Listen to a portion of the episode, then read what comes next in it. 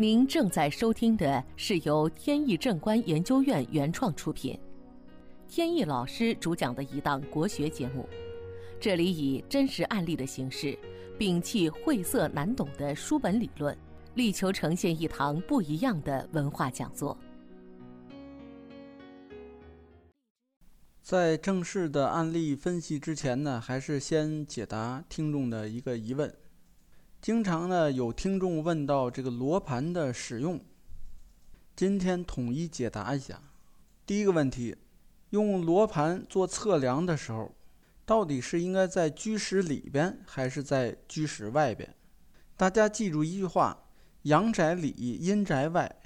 在古代呢，风水师勘测风水，大致阳宅和阴宅呢是一样一半儿。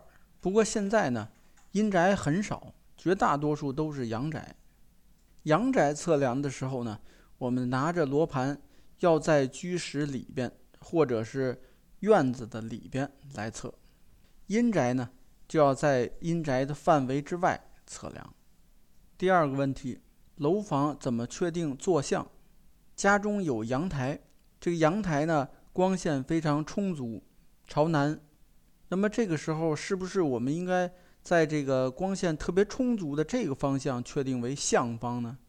不是这样的。我们坐向呢，这个向方啊，永远都是人出入的大门的这个方向。而阳台的窗户呢，还是相当于一面墙，不能说因为在墙上开了一个洞，它就变成门了。它还是墙，只不过呢，这个洞开的稍微大点儿，比那个窗户会大。同时呢，还要注意。这个坐方呢，并不是阳台那个方向，说哪儿亮哪儿就是。坐方呢，就是你家中几何的那个中央点。测量的时候呢，通常如果能站在这个中央点的话最好，站在这里，然后朝向大门的那个方向，这样呢，坐向就确定好了。好，第三个问题，是不是罗盘里边的这个指南针指向那个方向？就是我们测量的坐向方位呢，这个也是错误的。指南针呢，它始终指向南北。真正代表坐向的呢，是罗盘上面的鱼丝，就是两根红色的尼龙线打交叉的那个。我们判断出来哪是坐方，哪是向方以后，让鱼丝呢跟坐向这个方向重合。这时候呢，转动罗盘，让指针。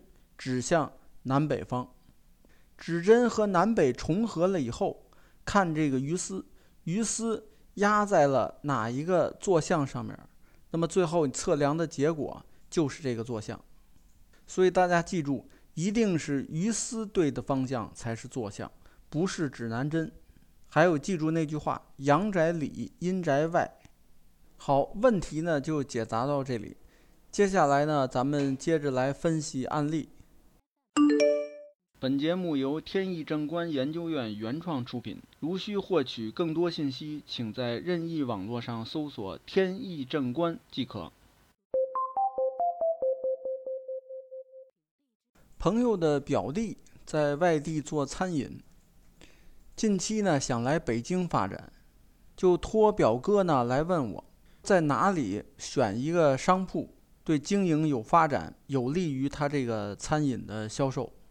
其实对于餐饮的这种经营呢，我确实不太懂。不过从风水方面呢，我倒能提一些建议。朋友说呢，找你就是为了问风水，别的你也不用管。朋友先跟我说了一下他的情况，表弟呢在外地有好几家店铺，其中有一个店铺呢生意一直都不错，但是前段时间呢生意变差。变差呢，开始于一幢旧的大楼被拆。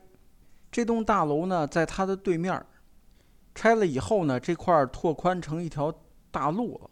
这条路呢，直冲着他的店铺。自从这时候，这个店铺呢，生意就大不如前。我说这个很自然，这个风水上历来都是忌讳直冲的。这种一条大路正对着铺面，这是大的煞气。朋友又说，他的同学呢有一个商铺，现在打算转出。如果从风水上可取的话，打算呢介绍给他表弟做餐饮。他这个商铺呢是在一个十字路口上，就问我呢这种地方能不能经营餐饮？风水学呢把马路叫做水龙，所以十字路口呢就是一个聚水的水口。也有的风水书上呢说这个叫四水道堂。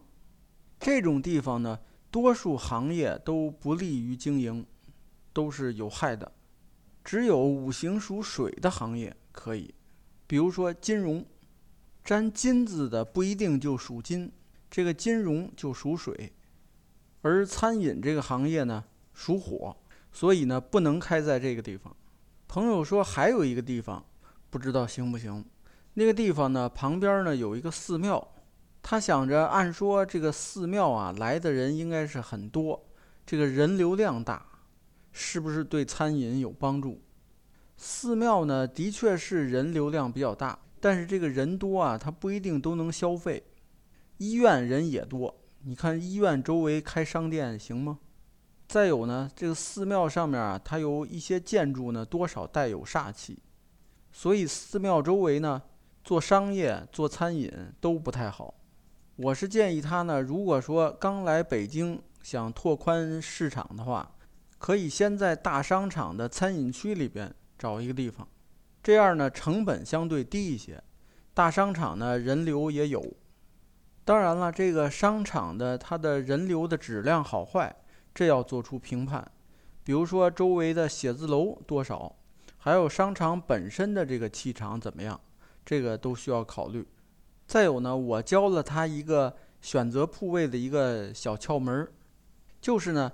你站在这个铺位的门口，感受一下这个气流的强弱。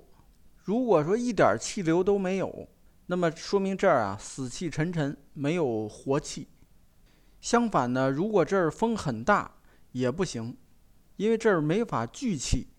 最好呢是有一点小的微风，能感觉到风又不是很大，这样呢比较有利。好，今天的节目呢到此结束。